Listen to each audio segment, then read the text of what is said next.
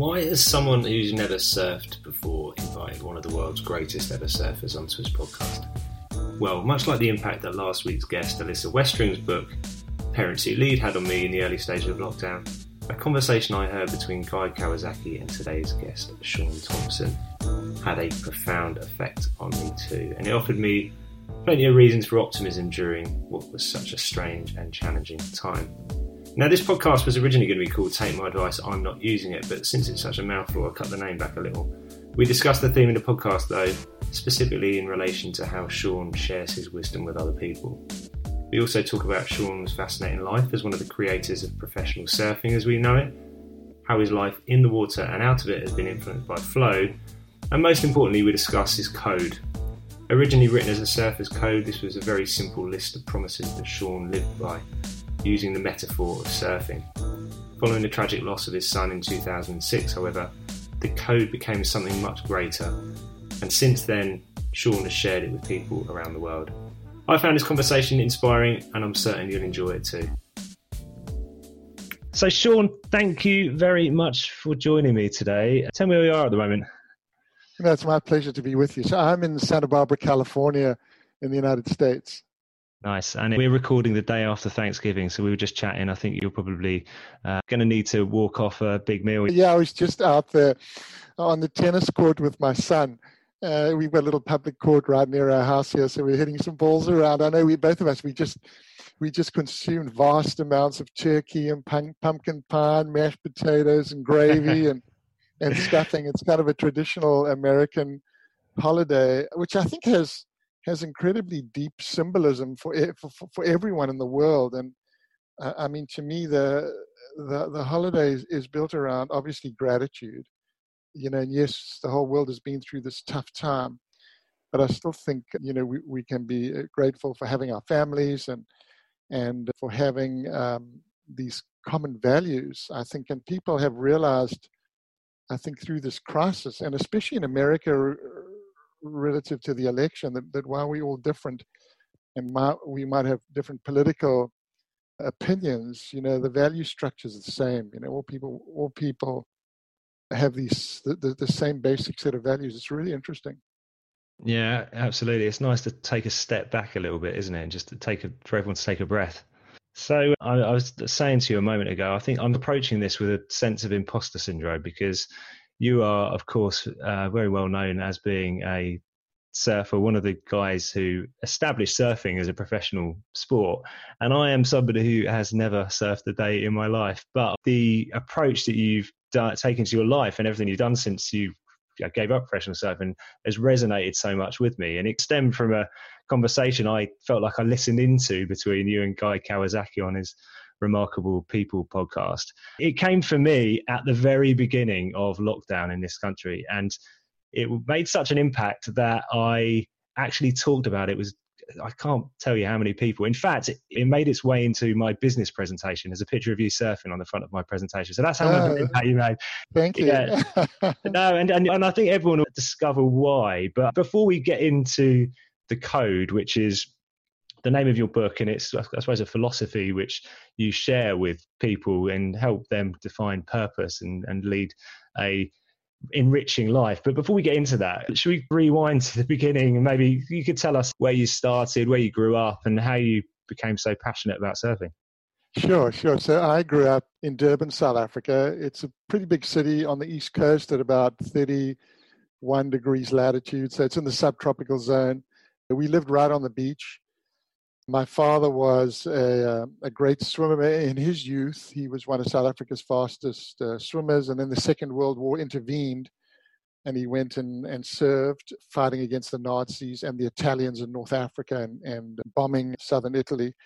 And then when he came back from the war, he resumed his swimming career and uh, wanted to go to the Olympics. It was actually the London Olympics were coming up in 1948, first Olympics after the war. And then in 19 46, he was out there in the surf on a little wooden surfboard and he had a very, very bad shark attack. A Zambezi shark came up underneath him and nearly bit his arm off. So that was the end of, of his swimming career. But you know, my father never lost his amazing love for the ocean. And he imparted that on to me and taught me how to swim and surf right near where he had had this, this terrible attack. And my mom also, you know, was fundamental. I think in, in the early early part of my life, and still is. My mom's ninety; she's still still alive. I speak to her every day.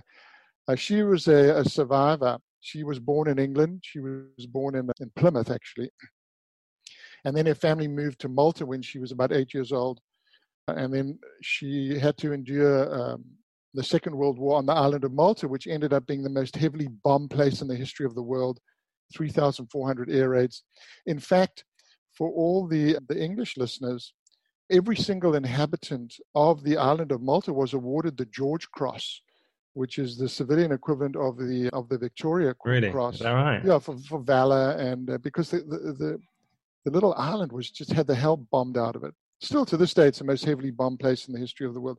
So my mom endured that, and then eventually they they evacuated the English citizens because uh, there was no more food and they were starving. And she came through Egypt, through Alexandria, and then ultimately down to South Africa.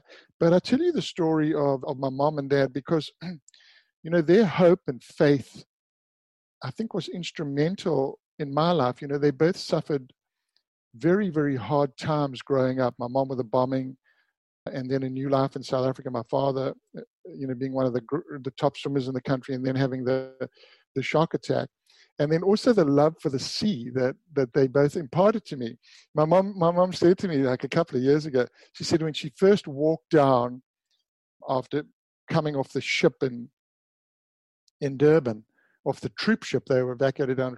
She said she walked down towards that Indian Ocean and she said, "I've never felt as free as when I've been near the sea."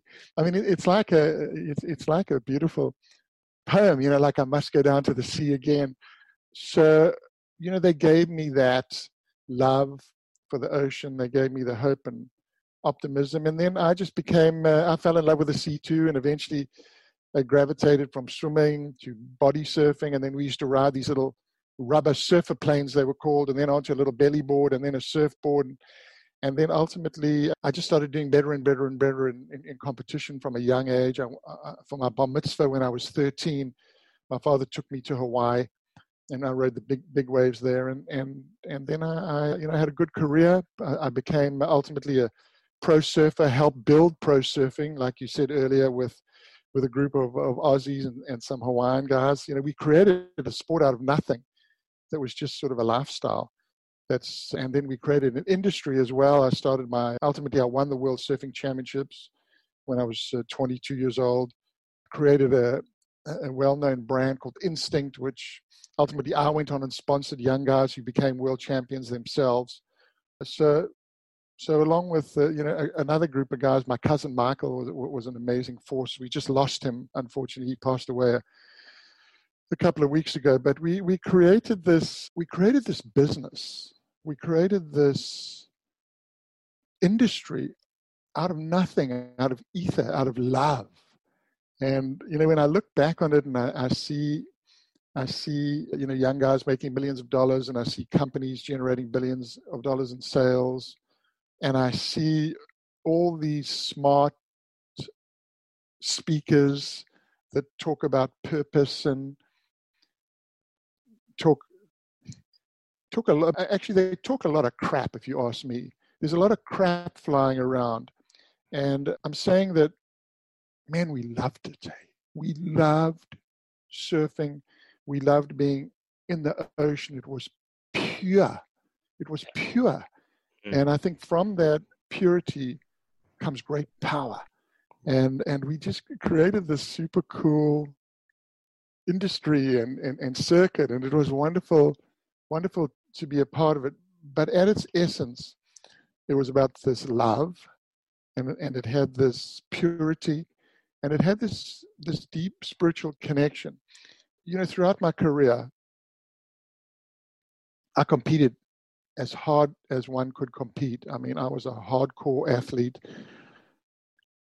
but my primary motivation was was to go surfing. And I never ever thought of any surf session that I had on the 16 years I, I competed on the on the pro tour as a practice session. For me, like the right. free surfing was the best part. Yes, I love competition and I competed uh, really hard, but there there was a purity there in that love that I had, and I think my contemporaries and peers had, and out of it came came everything else. But at, at its essence, it was it was pure. It was it was pure passion. And you still presumably got that love for for surfing now. Yeah, I'm still I still love surfing, but it occupies a very a different place. You know, as you get older, obviously you're not as strong, you're not as powerful. And until just a few years ago, every session for me was this I'm not saying it was like a competition with myself, but I was always trying to push my limit to the maximum. And every wave that I rode, I rode it like that's the best I can ride that wave. and over the last few years, there's been um, a little bit of an evolution, and and now, and it's very competitive in the lineup as well. You know, like I'm I'm I'm like over 60 and I'm competing against 19 year olds and 20 year olds you know, for that wave, for the, you're competing for that wave. And, and now it's, a, now it's a much more, much more of a mellow environment, but it's equally as, I think it's equally as, as enriching. Maybe I don't get that like raw adrenaline rush, but I still have that more of a calmer feeling. Yeah. And you were really young, weren't you, when you moved your life over to Hawaii? I, I started competing in Hawaii at a young age when I was 14 years old. I won my first major pro in, in South Africa when I was 17. I was actually doing my, my national service in the army and then won my first major event in in Hawaii when I was 19. So during my career, I was the youngest guy to win and the oldest guy to win. And, that's, and a good, that's, a, that's a good good record to have. That yeah, one. yeah, but but but now I think Kelly Slater, Kelly Slater certainly broken the record in terms of being the oldest guy. Yeah. I don't know, I don't know whether he, he he he didn't win as young as as I won. I think maybe there was one Australian who might have won um, younger than me. I'm I'm not 100 percent sure, but you know, the, like the, the, the results and the records are important in in a way but it's funny, you know, when I think back to my pro days, I never ever, I would enter events, I never even knew that the prize money for the event. It, it, that was not, that was never the, never the focus. The focus was never on the, the focus was, for me, was always on the performance. And, and I think for any athlete, anyone in business, I think the focus should not be on that end goal, on, on the performance, on, on what leads up to it. I know, Ollie, that you dispense wonderful advice to people. I have found, and I speak to hundreds of thousands of people around the world, the biggest companies, the poorest schools, the most famous schools. And I always like to, to tell people that I like to just give a perspective. I give you two things. I give a perspective of, of you know my life that's that's you know I've had success, I've had failure, I've had happiness of a terrible tragedy. But it's a perspective, it's not a prescription. I'm not out there with a finger uh, wagging it. Like, like, you said to me, that sometimes you can give someone advice and then you go, well, maybe I should follow my own advice. Do, do you know what I mean? I, I love to just say, it's just a perspective. And then I give you the code which we can we can talk about a, a, little bit later. But that's what that's what I give to people, and I have become over the years, you know, as I segued out of professional surfing into business and, and, and the apparel business. And then after a, a terrible personal tragedy, I lost uh, my wife and I lost our son. I went I went into this. I suppose it's like teacher teaching in a way, but I like to think it's more storytelling, and I like to to like I say do two things. I give a perspective, and I give the code and that's now my life. That's that's what I do, and I and I love doing it. I love it. I love it. I like to think. I'm telling you, Ollie. I think, and and when we talk about the code, I, I think I got I got one of the best jobs in the world. I, I really love it. I, I see. I see into the human spirit, and what is there is good. And while we might be divided, like cultures and language and political affiliation. You know, we all speak one language. And this language is called spirit language. And I like to think that when I speak to groups, I speak in spirit language. And when people write their code, they write in spirit language too. So this is a language that I want to become more and more prevalent around the world. And I think that the more we speak in spirit language, the better the world will be. And it's a really simple process. Yeah. And do you think your upbringing in South Africa at the time of apartheid shaped your outlook on the world? Absolutely shaped me. Under the the system of apartheid, apartheid and hate is the, sort of the fundamental aspect of this philosophy, and it meant apartness, apart hate. It, it meant a system of, of, of institutionalized segregation. So the school that I went to was segregated, was an all white school, as were all the schools in South Africa. There was no there was no multiracial schools. The economic advantages flew to the uh, flowed to the white people. There was terrible division in the country, not just along black and white lines, but also amongst the English and the Afrikaners, and also just amongst the English. You had very, very conservative English speakers. Then you had had very liberal English speakers like like my father. But you know, when you grow up in a society and, and you're sort of a young person at school, you don't really realize how different it is. And it really what really impacted me was was firstly traveling and traveling to the United States and traveling to Australia and seeing how vastly different the culture was in these well, not so much Australia then, but but certainly in the United States, these these absolutely integrated societies, even though civil rights was exploding in the, in the early '60s across the United States, but the, there wasn't this division, this legalized dividing uh, legislation like there was in in South Africa, and then a big moment for me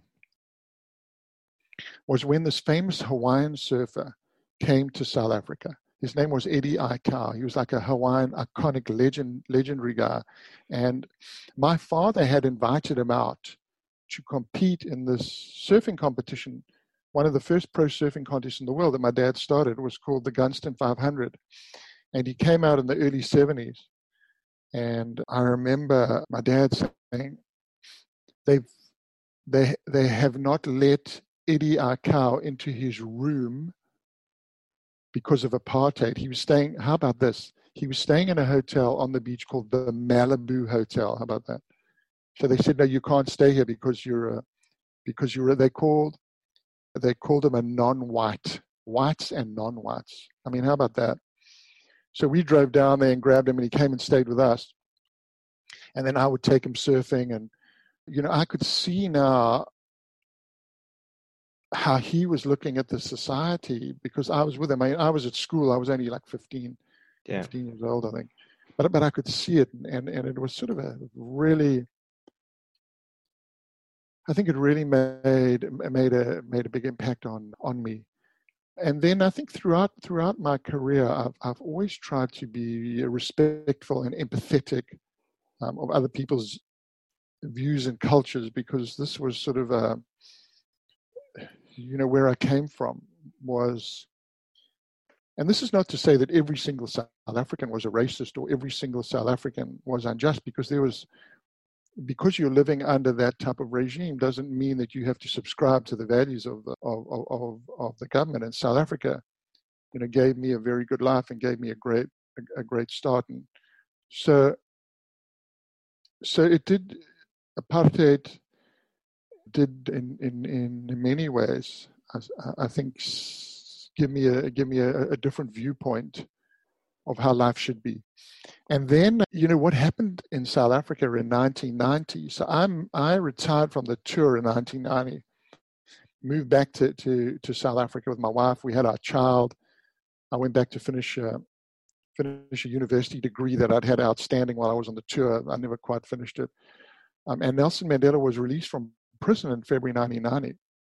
And everyone thought the whole country was going to go up in smoke and that there was going to be, the country was going to be destroyed and ripped apart by civil war.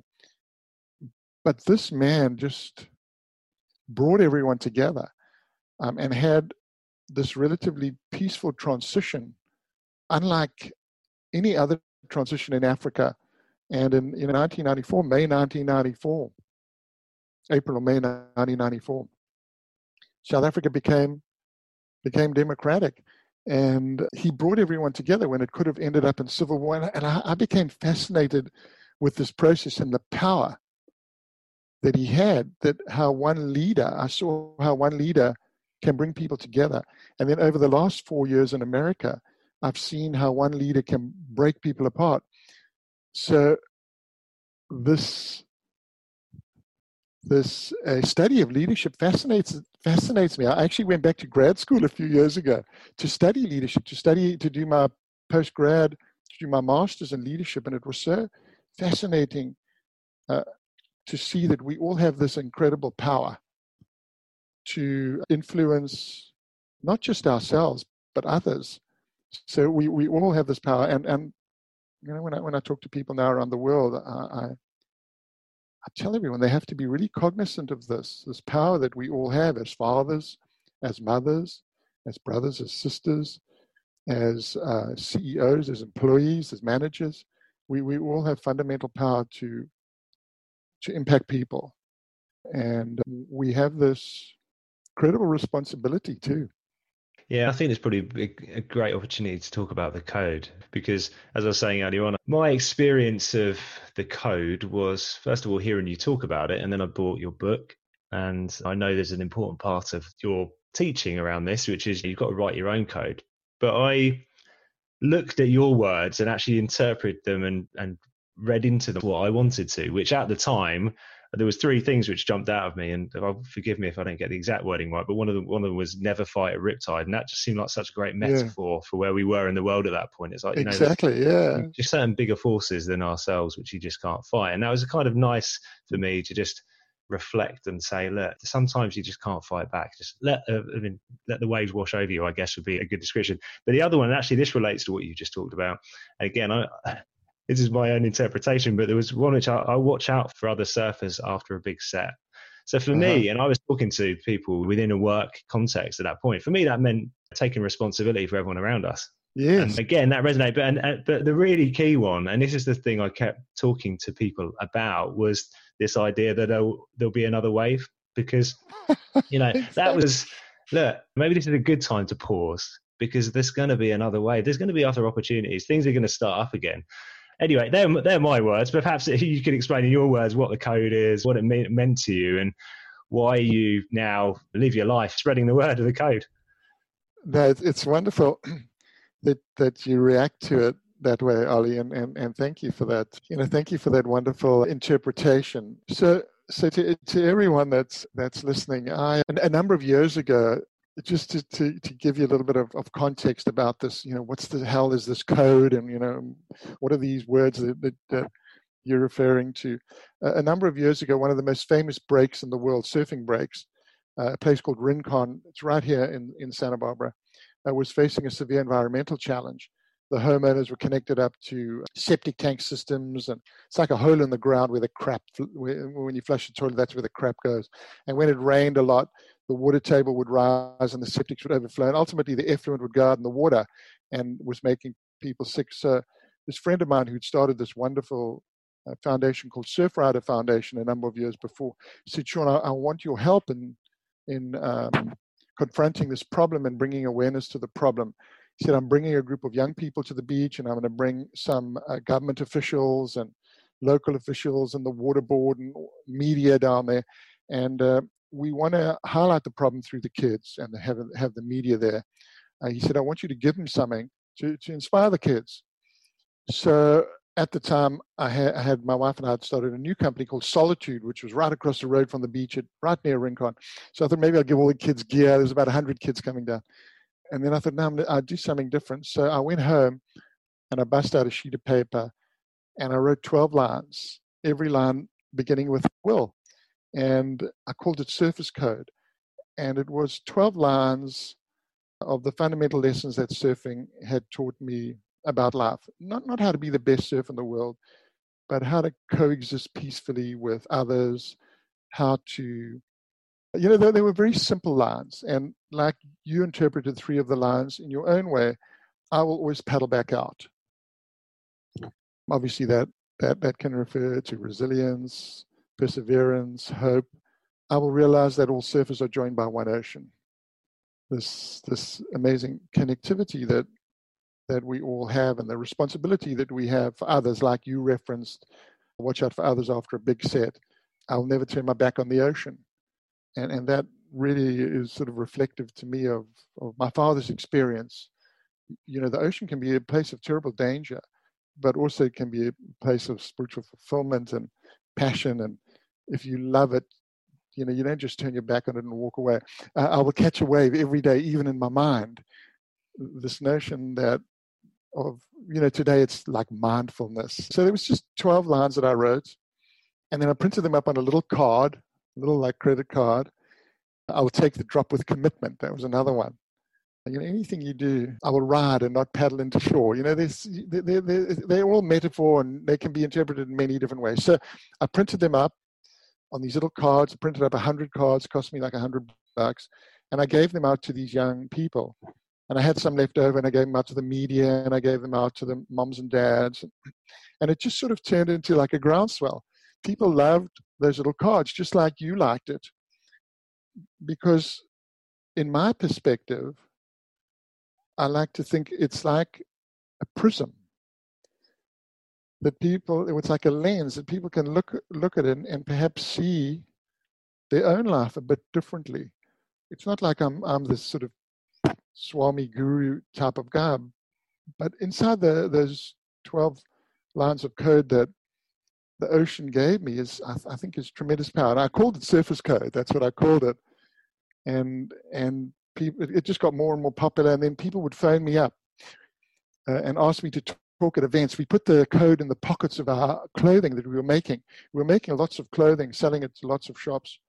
So people would just find the code in the pocket of the board shorts or a shirt and, wow, it's pretty cool.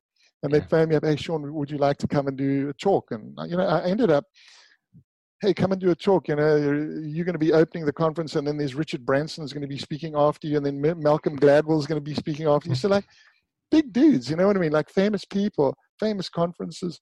And you know, they doing their whole rap. And I, I'm just talking about the code, man. I'm just talking about surfer's code and these lessons that one can learn uh, from life about from the ocean.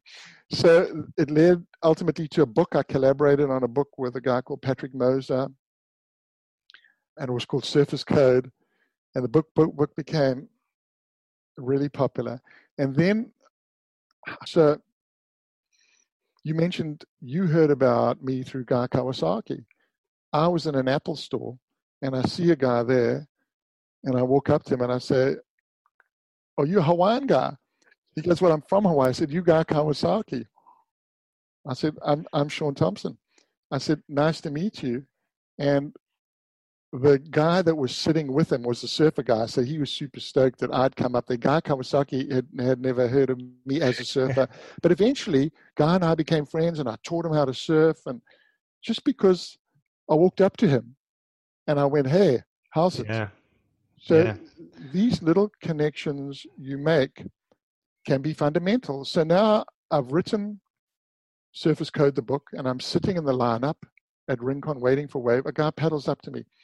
He said, Shaun, I'm a headmaster at a local school. I'd love you to come and talk at my school about the code so I go down to the school, the high school, it's tiny school, like two little old farmhouses, and I'm talking to the kids about the code and talking about the book. And I say to the kids, Surfer's Code's my code. I wrote it.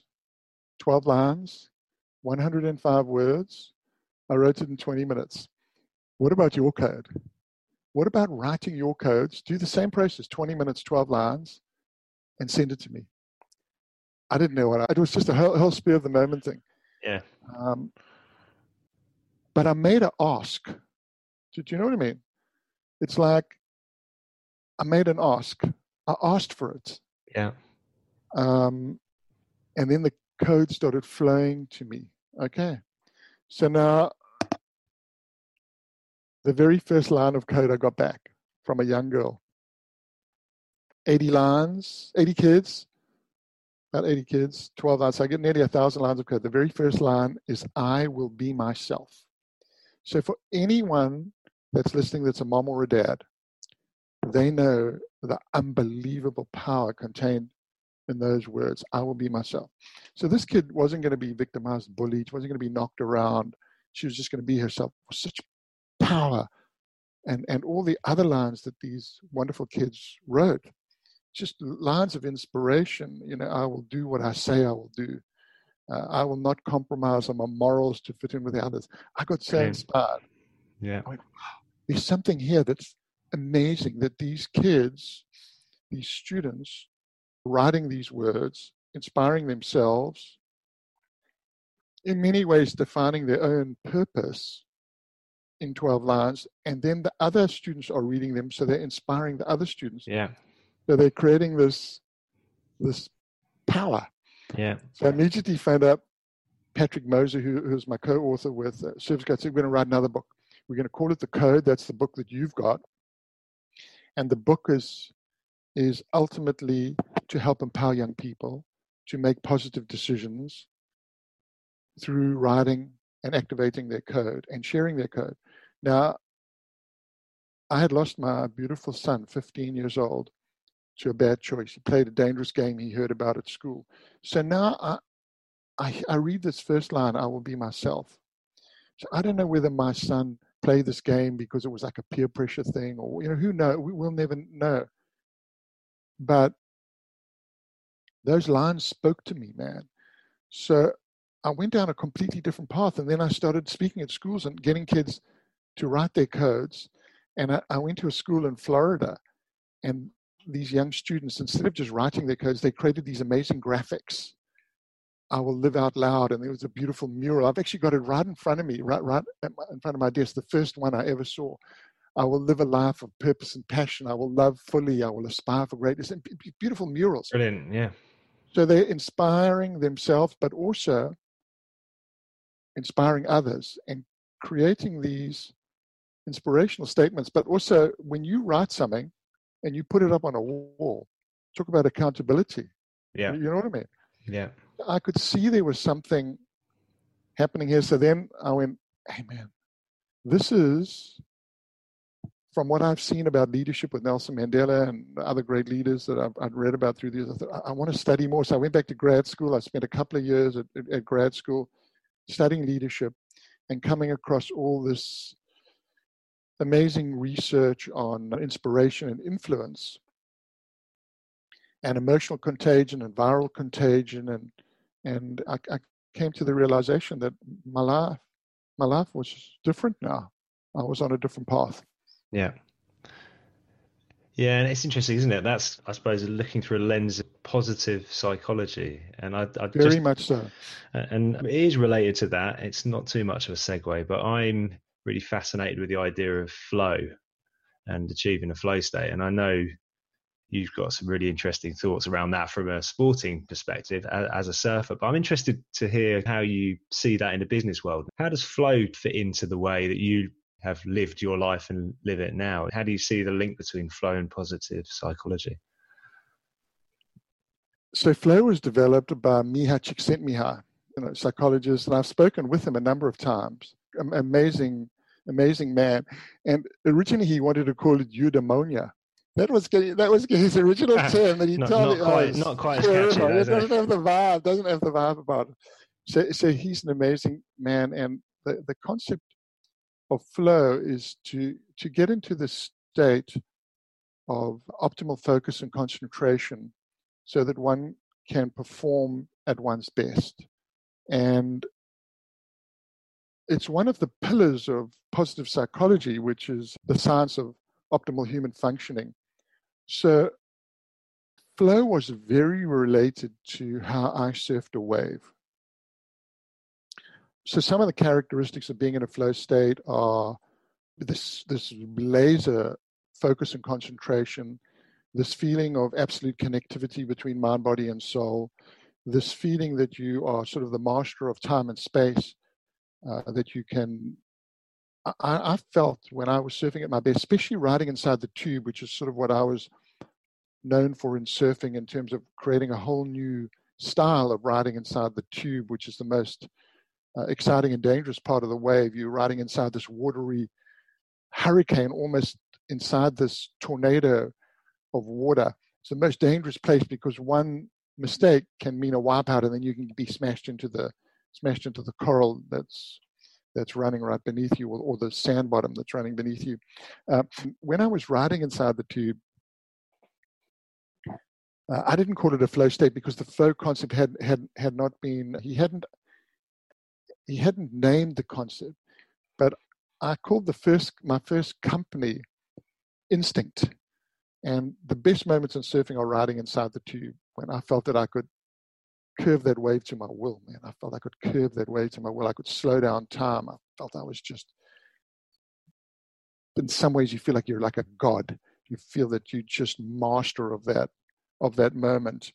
And the exhilaration and power that you feel is like unlike any other experience um, in life. And this Miha Csikszentmihalyi ultimately identified as, as this as this flow state. So I'd also called the, my company Instinct, and I felt that I was in perfect rhythm with the wave and with with my body and soul too.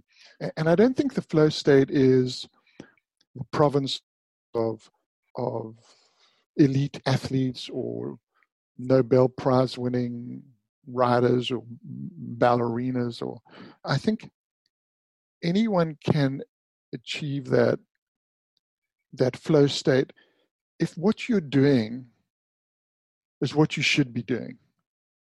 And I, I love to to to ask people write your code because it can help you identify your purpose and your path forward. It's a 20 minute exercise. It's really simple. If you're a family, write it together and then share it. If you're in a team, write it together as a team and share it. And the code is open source code. So this code can be used in any way that you feel like it, you want to use it. So I sent you, I don't know if you got it, Ollie, which was a little, if you can share that, just share that QR code. So, yeah, so yeah, any.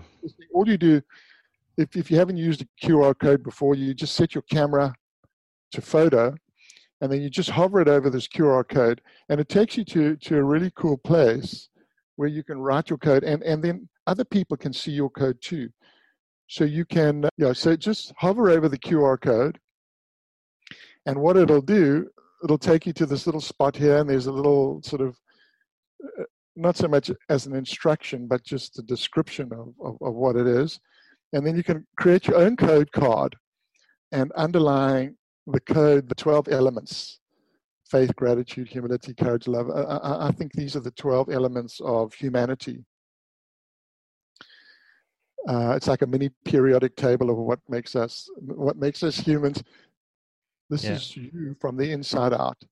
I think now more than ever this is critical because there's a couple of things we've talked about in, in the last 10 minutes or so connectivity and flow and you worry that the world we're living in right now of, of detachment for a start that's the opposite to connectivity and the other thing and this is from very much a kind of practical day-to-day work perspective the whole challenge with flow is that you have to have this uninterrupted period of work. And of course, the nature of technology, whilst it's facilitated conversations like we're having right now, you know, it's brilliant. The other side of the world having a you know real time conversation. I think one of the challenges is that it's also a massively interrupting force. Yeah. And the constant availability to people actually inhibits the possibility, I think, to achieve flow. For me, mm-hmm. it's been a battle to establish boundaries with people to have availability of time for me to focus and not be interrupted. And it's it's beholden on us all, isn't it, to support each other, to writing our own code, to communicating our purpose to one another. Yeah, no, I think I think you're you're hundred percent correct there, Ollie. You know, you did bring up one of the aspects of surfer's code that really resonated with you, and this concept of uh, I'll realize there'll always be another wave. You know, this concept of, of, of hope. And the code can really help, I think, people with their next wave. And it, it's, so I, I got to tell you this. So at the end of March, when COVID hit, my business over the last number of years has been keynotes and workshops to companies and schools. So that I could see that business, this business was going to go. It's going to, my, my business was going to be finished. So uh, I found a local studio downtown here, and I, you know, we set up a studio, and and and my business suddenly exploded again. My first client was Gilead Sciences. They'd just come out with the first treatment for uh, COVID, yeah. remdesivir, and you know, did a whole series of events for them, and then all sorts of other magic companies. And I wanted to to make it interactive, and I wanted to find out what people were feeling. So I would start off the presentations. I'd say, send me a word that describes how you're feeling right now. So this this was for I don't know tens of thousands of people. I would ask them this: send me a word. One, I just want one word. And on the fly, I would build a word cloud. Super cool technology. I don't know if you've used it. It's called Poll Everywhere. It's really good. So all these words would bomb in from thousands of people around the world. And it was like 80% negative. Wow. So, like, I started this in March, early April, and I'd see all this negativity 20% positive, 80% negative, because that's when COVID hit and people were just freaked out. So I called it a sad state of mind stress, anxiety, despair, disconnection. Those are the words. You use the word about, you use connectivity. Mm. Stress, anxiety, despair, disconnection. That's what people people were feeling. And I had this interesting insight into what people were thinking through these words. Thousands. These are these were schools, universities, rehab clinics, all sorts of different not just industry, but but but schools and, and, and other sorts of clinics. So I would do the process, I'd talk about, give them everyone my perspective, tell them about the code, and then I'd get people to write and share their codes online. Okay, so during the, the two hour presentation, 20 minutes was devoted just to beautiful music and visuals, and everyone would have to write their code together. Mm. So you'd have people across the world in Asia, in. Europe, in the United States, all together in different time zones, writing their codes and then bombing them in and sharing them. So, how about this? Hundreds and hundreds of thousands of lines of code, perhaps millions of lines of code over the last few years. So this is what I this is what I have have come to understand and have seen. So everyone writes different lines of code. If you do the exercise, you do it with your family, with your with your wife, with your eight-year-old would be fun to do it. Have him do it, and if anyone listening do it, everyone writes beautiful words. Everyone writes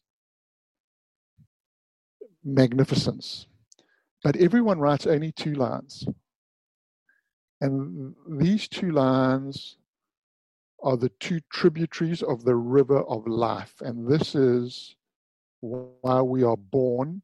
And this is the meaning of life. People say, like, what's the meaning of life? This is the meaning of life as I've seen it from reading millions of lines of code. I will be better. That's the one line. We want to be better. We want to be better today than we were yesterday. We want to be better tomorrow than we are today. We have this drive and compulsion to be better. I will help others be better. Those are the two lines that people write. So we are born to be connected and we're born to be better. It's just it's so beautiful when I when I when I, I came to this realization. I went, wow, this is so amazing. And every single line of code that I read and when you go, you, you when you go on, when you go the QR code, you can read. Uh, uh, we only got the technology very, very, very recently, so I want to I want to really build this code up, and I want to collectivize the code, and hopefully we can get hundreds of thousands of people around the world doing it. But it's brand new, and we're just trying the new technology out. But it's so beautiful to see this. I'll be better. Yeah. I'll help others be better. How about that right. in the context of the world that we're facing right now? I'll be better. I'll help others be better. Yeah. Well, unfortunately, we've got to finish on because I'm very conscious of your time. I do appreciate you spending all this time with me today and to share your thoughts with everybody listening. I'm going to put the QR code in the show notes or a link to it in the show notes so anybody can find um, the details on there. And obviously, they can look up your, your book on any any good, any good book retailer. Uh, Shaun, thanks so much. That was really, really great conversation, and um, it's lovely to speak to you. No, really, it's a great pleasure, and, and thanks for for having me on, and, and thanks for uh, thanks for spreading this word of goodness because you, you know it's it's people like you who can impact others and and send out that that positivity that that people needs, and and who knows, there might be one person that's listening and has had a hard run and a hard ride and has been knocked down.